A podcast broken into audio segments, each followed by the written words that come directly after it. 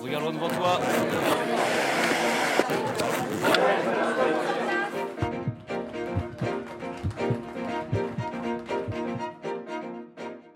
Bienvenue dans Les Immodérés, le podcast imaginé par les étudiants de Modart International Paris. Mon rêve, c'est de devenir styliste. D'organiser des D'être défilés. journaliste de C'est de mode. devenir libre. De shooter un jour une grosse campagne dans le désert. d'apporter ma vision à une marque. Travailler dans le monde des bijoux. C'est d'être riche. Créer un studio multidisciplinaire. Les immodérés, c'est des interviews de professionnels de la mode alumni de l'école, la mise en lumière des coulisses de l'univers de la mode et bien plus encore. Passionnés de mode ou simplement curieux de découvrir les métiers qui se cachent derrière chaque pièce que vous portez, ce podcast est fait pour vous. Rejoignez-nous pour une immersion totale dans ce monde de la mode que l'on aime immodérément.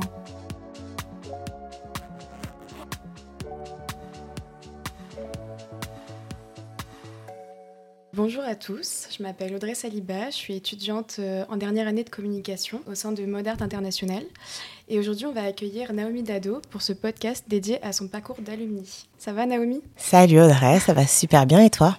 Ça va, ça va. Merci en tout cas de, venir euh, ici pour répondre à quelques-unes de mes questions. Quand est-ce que vous avez su du coup que vous vouliez entrer dans ce grand milieu qui est du coup le monde de la mode?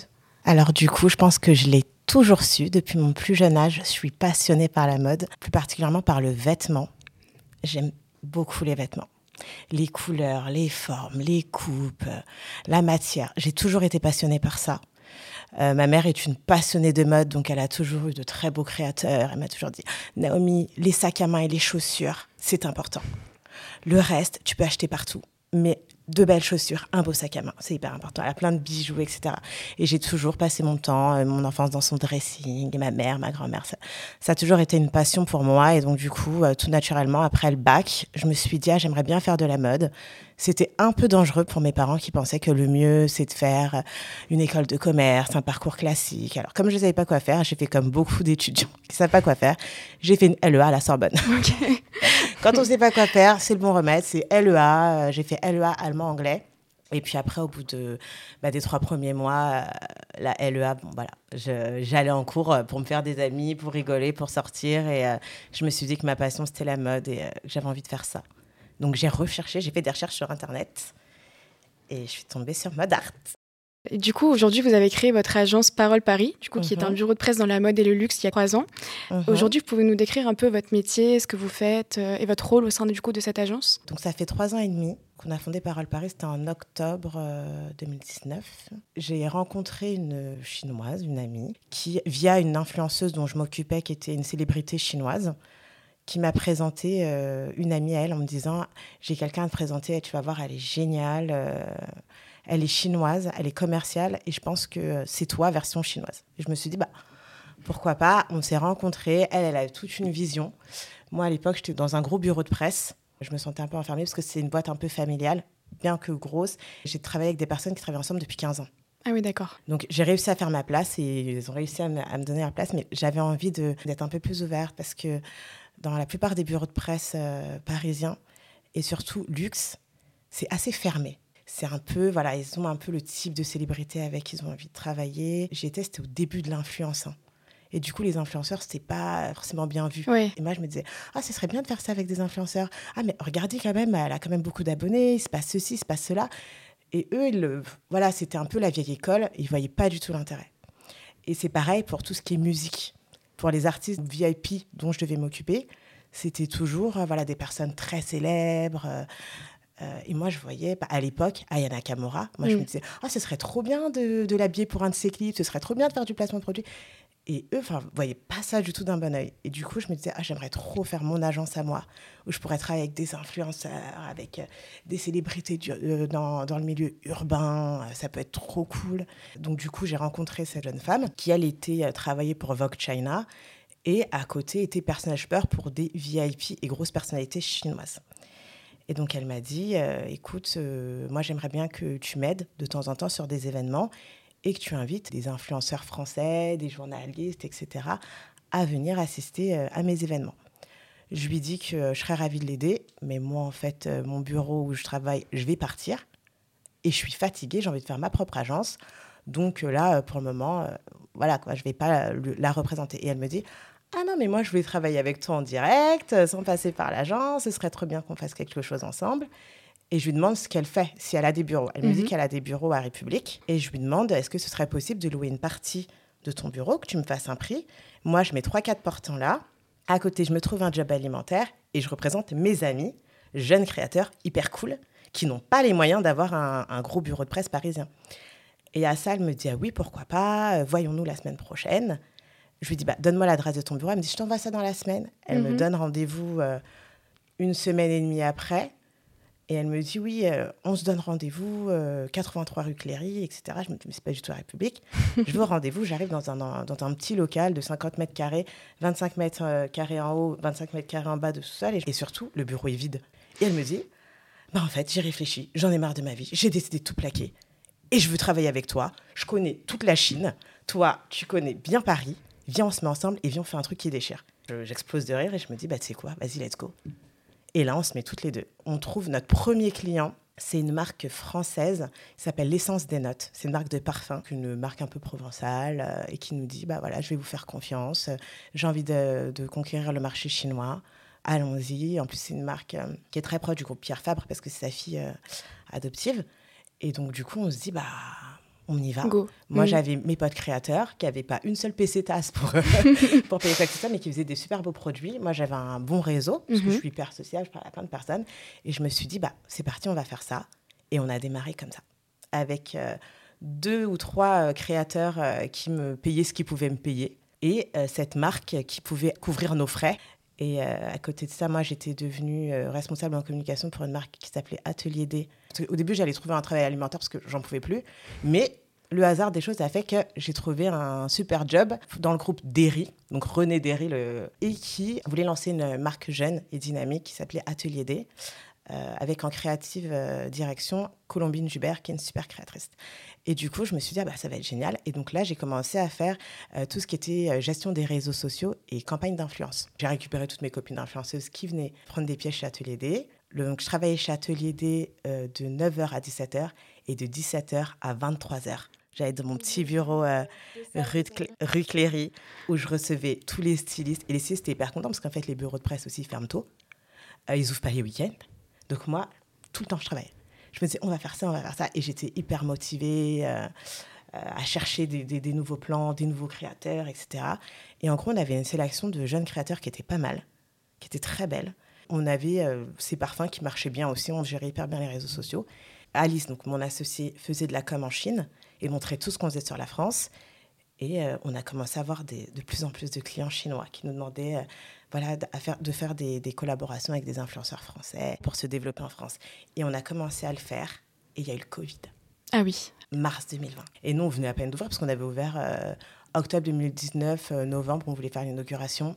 Grève des transports. Impossible pour les personnes de venir célébrer notre ouverture. On ne s'est pas démonté. Mars, Covid. Donc, je décide de démissionner d'Atelier D. Ils m'avaient proposé un CDD, puis ensuite refaire un CDD. Moi, je leur avais dit, sur ce CDD-là, je préfère être freelance et dans ces cas-là, travailler pleinement dans mes bureaux. Donc, à partir du mois de janvier, je travaille pleinement dans mes bureaux et une ou deux fois par semaine, je vais chez Atelier D euh, faire mes petits rendez-vous euh, influence. Et ensuite, le reste de la semaine, je suis euh, chez Parole Paris. Du coup, Covid, je me suis pas démontée, je me suis dit, c'est simple, ce qu'on va faire, c'est que de l'influence et on va travailler avec des coursiers qui vont livrer tous les colis. Les influenceuses vont faire des vidéos chez elles. Ça cartonne. Vous avez réussi à trouver du coup les prestataires pour livrer les colis malgré le Covid et tout? Avec le Covid, il y avait plein de coursiers et puis il y avait plein de gens qui avaient besoin. La Poste, notre meilleure amie, euh, envoyait les colis directement chez les influenceurs mhm. qui, eux, faisaient des vidéos. Et donc, du coup, ces influenceurs, qui étaient plutôt de bons influenceurs, hein, ils avaient, euh, je sais pas, 50 000 abonnés, 100 euh, 000 abonnés. Donc, ils ont grossi. On a grossi. Et vu qu'on ne s'est pas démonté et qu'on communiquait sur les réseaux sociaux chinois, parce qu'il faut savoir qu'eux n'ont pas du tout les mêmes que nous. Oui, il y a le petit livre rouge. Voilà, voilà Little Red Book, exactement, qui se dit Sharon Su. Et sur ces médias-là, nous, on repostait tout ce qu'on faisait avec des influenceuses parisiennes. La Chine avait déjà passé un peu tout ça. Donc, ils voyaient ce qu'on faisait et ils voulaient travailler avec nous. Et donc, en fait, pendant le Covid, on s'est développé. Et à la réouverture de bureau, on a accueilli encore plus de clients. Et donc, du coup, bah, c'est comme ça qu'on a fait évoluer Parole Paris. Il y a une belle ascension. Et en novembre euh, de l'année dernière, on a déménagé dans de gros bureaux. Et du coup, on a le double. On a un super beau plateau, euh, place des Victoires, donc juste à côté, euh, rue Notre-Dame des Victoires. On s'est dit, on a une nouvelle idée pour les jeunes créateurs. C'est en plus. Ah oui, parce que le petit prélude aussi, quand je vous disais qu'on était sur 25 mètres carrés en haut et en bas, dans le sous-sol, on faisait un studio photo. Et on a commencé à faire des live shopping. Parce que ça marchait en Chine. Elle me disait, non mais les live shopping, c'est l'avenir. Et on a fait des live shopping pour AliExpress. Et donc, j'ai invité une influenceuse et on était en live et on vendait, euh, je sais pas, des extensions, des boîtes à bijoux, etc. Et en fait, ça a cartonné. Et entre-temps, je faisais aussi louer le studio à mes potes. Il y avait des artistes qui venaient aussi chanter, euh, faire leurs photos, etc. Donc, on louait le studio. On faisait des éditos, de la création de contenu aussi. On faisait tout nous-mêmes. Ça marchait hyper bien. Donc, on s'est dit, bah là, on a, on a plein de clients. On est enfin stable. On déménage. Donc, on a pris de gros bureaux. Et le plan, c'était euh, pouvoir offrir à une marque un service complet. Et pour un jeune créateur, le plus compliqué, c'est donc déjà il y a la communication, mais il y a aussi la vente. Et je me suis dit, on va prendre un grand bureau qu'on va répartir en trois espaces. Premier espace, pop-up store. Deuxième espace, showroom. Troisième espace, studio, photo. Et donc du coup, c'est ce qu'on a fait. Et donc on est capable aujourd'hui, pour une marque, de tout gérer de A à Z, que ce soit la production de son contenu, la production visuelle aussi, tout l'editing, euh, toute la partie rédactionnelle euh, autour de la communication et un service vente. Donc, ils puissent venir vendre leurs produits euh, tout près de la place des Victoires. En plus, on est hyper bien situé. On a fait des travaux, l'espace est beau. Et on s'est mis sur Frontstar il n'y a pas longtemps. Et du coup, on est booké tout le temps. C'est hyper cool. Et on le fait donc du coup sur la France, sur la Chine. Et on fait beaucoup de campagnes d'influence sur New York pour des gros groupes qui ont un gros bureau de presse en Chine, avec qui on s'est mis en partenariat et qui nous renvoie toute la partie occidentale. Et ça, c'est cool. On a remarqué que du coup, lors de vos études, vous avez fait pas mal de stages Mhm. au sein, on va dire, d'entreprises qui sont un peu différentes. hein.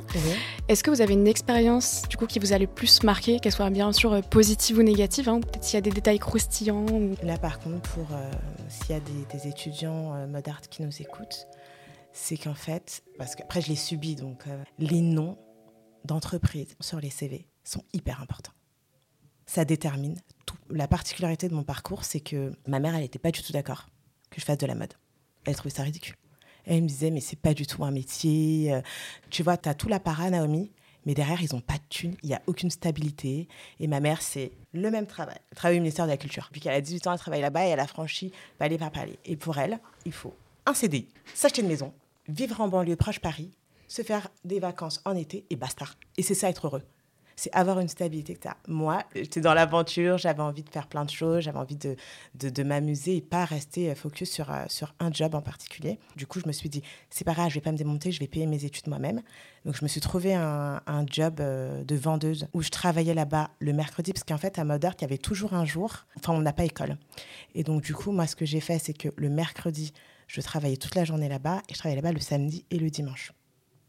Sachant que comme l'école était chère que je voulais aussi m'amuser et m'acheter plein de vêtements, je faisais des soirées avec des potes à moi le samedi soir en club où on était organisateur de soirée. Ben, en fait, je dormais pas. J'ai toujours adoré ça. J'ai toujours aimé avoir plein de trucs à faire.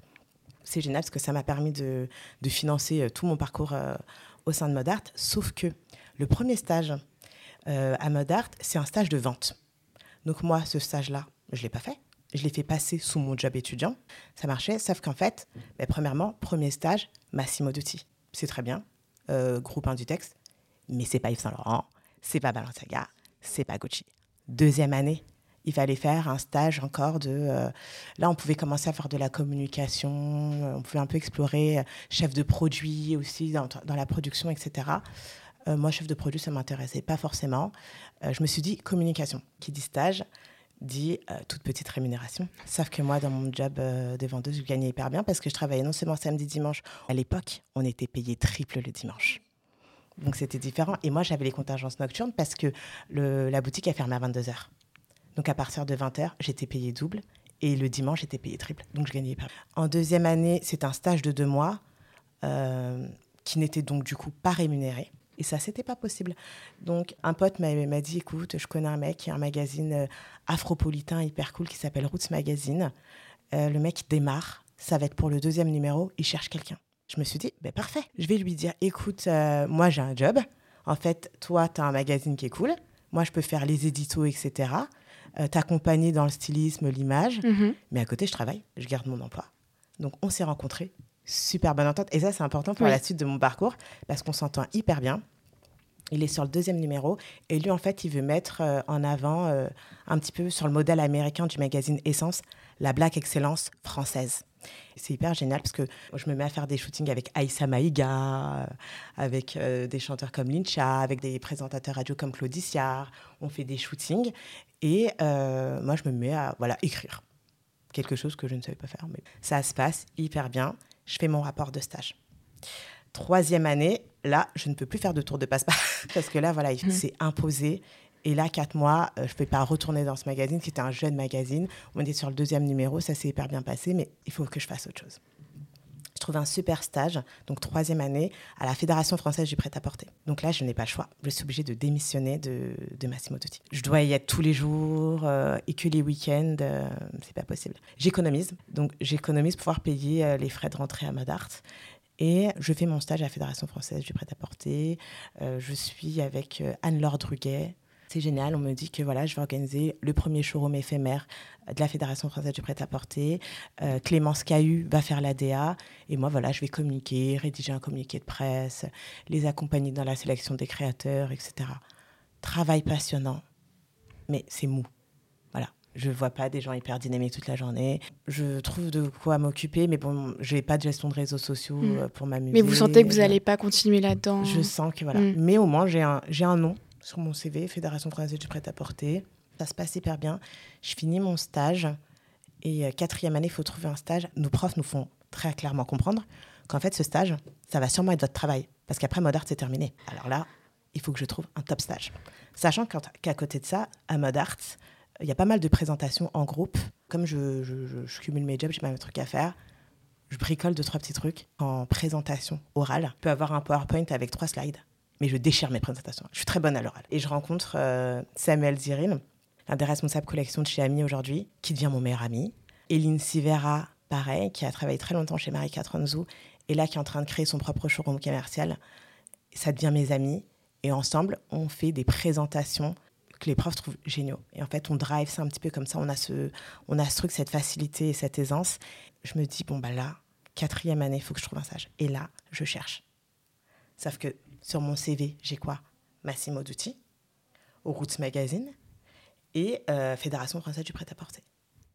Il n'y a pas Dior, il n'y a pas Chanel, il n'y a pas Yves Saint Laurent, il n'y a pas euh, Vogue, l'officiel, enfin les éditions Jaloux, etc. Il n'y a pas. Et là, je galère. Des personnes qui sont dans ma classe, qui n'ont pas un super look et une super sensibilité mode, mais ils ont les noms et ils trouvent des super stages. Et moi, je trouve pas de super stage. Et je me dis, oula, ça va être très compliqué de trouver un super stage pour avoir après un super travail. Le hasard des choses fait que je, trouve une annonce euh, sur Fashion Job pour être euh, assistante communication pour un showroom euh, de bijoux et d'accessoires qui s'appelle Pinketer, spécialisé dans les accessoires et la fine joaillerie. Je vais à l'entretien. la nana, c'est une jeune maman dynamique, hyper cool. D'ailleurs, les bureaux sont arrière au mur. Donc, je vois déjà que l'entretien, il est hyper cool et que la tournure, c'est plus qu'est-ce que tu as envie de faire, qu'est-ce que tu vas me porter, alors qu'est-ce que vous avez fait, quel est votre parcours? Elle est hyper ouverte et là, je vous parle un peu de mes passions, de moi. Elle me dit, ok, super, bon, bah, on se voit demain, du coup, tu commences et tu vas bosser avec moi. Et je me dis, purée, mais c'est génial. Et j'arrive dans ce bureau où il y a un responsable commercial, une responsable communication, mais qui est enceinte et que, en fait, je vais remplacer, et euh, deux assistantes commerciales, euh, une ukrainienne et une euh, qui vient d'Indonésie, qui sont hyper fortes, enfin, qui parlent hyper bien anglais. Ah voilà, petit point. Mon anglais était nul. Et euh, du coup, elle me disait, ah bah là, va falloir parler anglais. Je suis en mode, euh, yes, yes, of course. elle y prête pas trop attention, mais dans, dans le travail, sur les réseaux sociaux, forcément, il faut parler en anglais. Donc, je suis en mode euh, reverso quand elle est pas là, pour être sûre que mes captions sont bonnes. Et euh, j'adore ce stage. Ça se passe hyper bien, sachant qu'à Modart, sur la quatrième année, il y a les séminaires. Donc, on part deux semaines en Chine, une semaine à Pékin, une semaine à Tokyo. On revient, je fais un mois de stage. On part à Budapest, on revient euh, encore un mois et demi de stage, on part en Italie. En plus, on était chez Giuseppe Zanotti. Enfin, les séminaires mode art, c'est vraiment la meilleure expérience de ma vie, je crois. C'était super. On a voyagé tous ensemble. Il y avait euh, Patrice Deplace qui, serait, qui s'occupait des élèves, qui venait avec nous, et sa femme. Et c'était tellement familial, tellement drôle. Euh, il y avait Monsieur Hong, qui était le représentant de Modart en en Chine, et qui nous accompagnait sur nos voyages. Et c'était mais à mourir de On était comme une, une famille, et euh, ça nous a vraiment tous regroupés, et ça a créé des liens. Aujourd'hui, la plupart de mes amis, de mes meilleurs amis, je les ai rencontrés à Modart. Le premier réseau, c'est le réseau de Modart. Quand je disais que j'étais une accro de shopping, c'est qu'évidemment, mes potes, eux, ils étaient en chez Givenchy, euh, chez Elisab, et que c'était Naomi, dans une semaine, il y avait ventes privées. On se mettait à tout acheter. ce proto, Phoebe, elle ne le veut pas. personne n'en a besoin, tu veux? Et je vois une cape en cuir magnifique. On s'est retrouvés avec tous des, belles, des pièces magnifiques. Je pense que la sphère dressing où je me suis fait vraiment bien plaisir et pour rien, à des prix Zara, quoi. Dans cette agence, et je commence là à me dire Ah, mais c'est génial ça. Donc je dois contacter des stylistes pour qu'ils prennent des pièces ici, ils fassent les photos et moi je fais des reportings euh, et je trouve ça génial. Donc je rencontre plein de stylistes qui démarraient à l'époque, aujourd'hui qui sont gros et qui sont mes amis parce qu'en fait on s'est tous connus euh, au début. Je présente les collections, ils les prennent, ils font les photos, ils m'envoient les éditos six mois plus tard. Moi je fais mes petits reportings. Les influenceurs, ça n'existe pas à cette époque. Euh, fin d'études, je présente euh, mémoire, c'était trop marrant. Heureusement, bon, la partie écrite, j'ai fait non. je l'ai bâclé. Euh. En plus, je le faisais sur les bijoux. Je viens d'une famille en fait de diamantaires d'origine malienne qui vivent au Congo et qui exploitent le diamant. J'avais parlé un petit peu de ça et du fait que euh, je voulais créer une marque de bijoux, etc. J'avais de super exemples, de, bons, de bons intervenants. Et en gros, euh, bon, le mémoire, il était totalement bateau. J'ai eu 10 à l'écrit, mais l'oral. J'arrive, je montre des diamants bruts que mon oncle me donne, des grosses pierres. Donc évidemment, génial. J'ai une super note à l'oral. J'ai euh, mon master. Quand je reviens de d'Hongrie, qui est le dernier séminaire, mon agence Pinketer où je, où je travaille me propose de faire un petit, euh, de faire quelques petites missions avec eux. Sauf qu'en fait, elle n'a pas les moyens de, m'embaucher sur un CDI. Et du coup là, je me dis, aïe, il faut que je me trouve un job. Mais je me démonte pas. Je me dis, c'est pas grave. J'ai fini mon job de en assistante communication, relations presse. Je vais me trouver un job dans un bureau de presse. Sauf que non. Je cherche et là, ça a été la période dépressive. Euh, on s'imagine qu'on va se trouver un job, qu'on va gagner 5 000 euros par mois, que ça va être génial, qu'on va voyager. Ben non, en fait. La réalité, c'est que le premier job, on ne gagne pas 5 000 euros par mois. Le premier job, si on est vraiment bien, on peut aller entre 1500 et 2000, mais c'est tout. Et moi, ça, ça a été la descente aux enfers, sachant que je ne trouvais pas de job et que moi, j'ai toujours été habituée à gagner plutôt bien parce que bah, je faisais mes soirées, je faisais, euh, je bossais à Massimo. Après, j'avais trouvé des jobs euh, aux Galeries Lafayette. De toute façon, j'ai fait tous les grands magasins pour les marques. Galeries Lafayette, Le Bon Marché, Printemps, où j'étais chez Ralph Lauren, euh, chez Michael Kors, etc. Donc, du coup, là, je me suis dit, attends, mais en fait, je trouve pas de travail. Je trouve pas ce que je veux. Ce que je fais, c'est que je me dis, je peux pas rester comme ça je vais me trouver un job alimentaire. Et là, je trouve un travail de première vendeuse chez John Richmond, Faubourg Saint-Honoré. Boutique magnifique. Je suis un peu en déprime, mais vendeuse, dans le luxe, on gagne quand même très bien sa vie. Donc j'ai un beau salaire, sachant que dans la journée, je peux avoir une princesse qui vient et qui achète tout, ou alors des journées à ne strictement rien faire et être debout. C'est extrêmement frustrant, sachant que quand tu vois des personnes qui étaient dans ta classe, c'est 50-50. Je dirais, dans les 50-50, je le classerais en quatre, parties.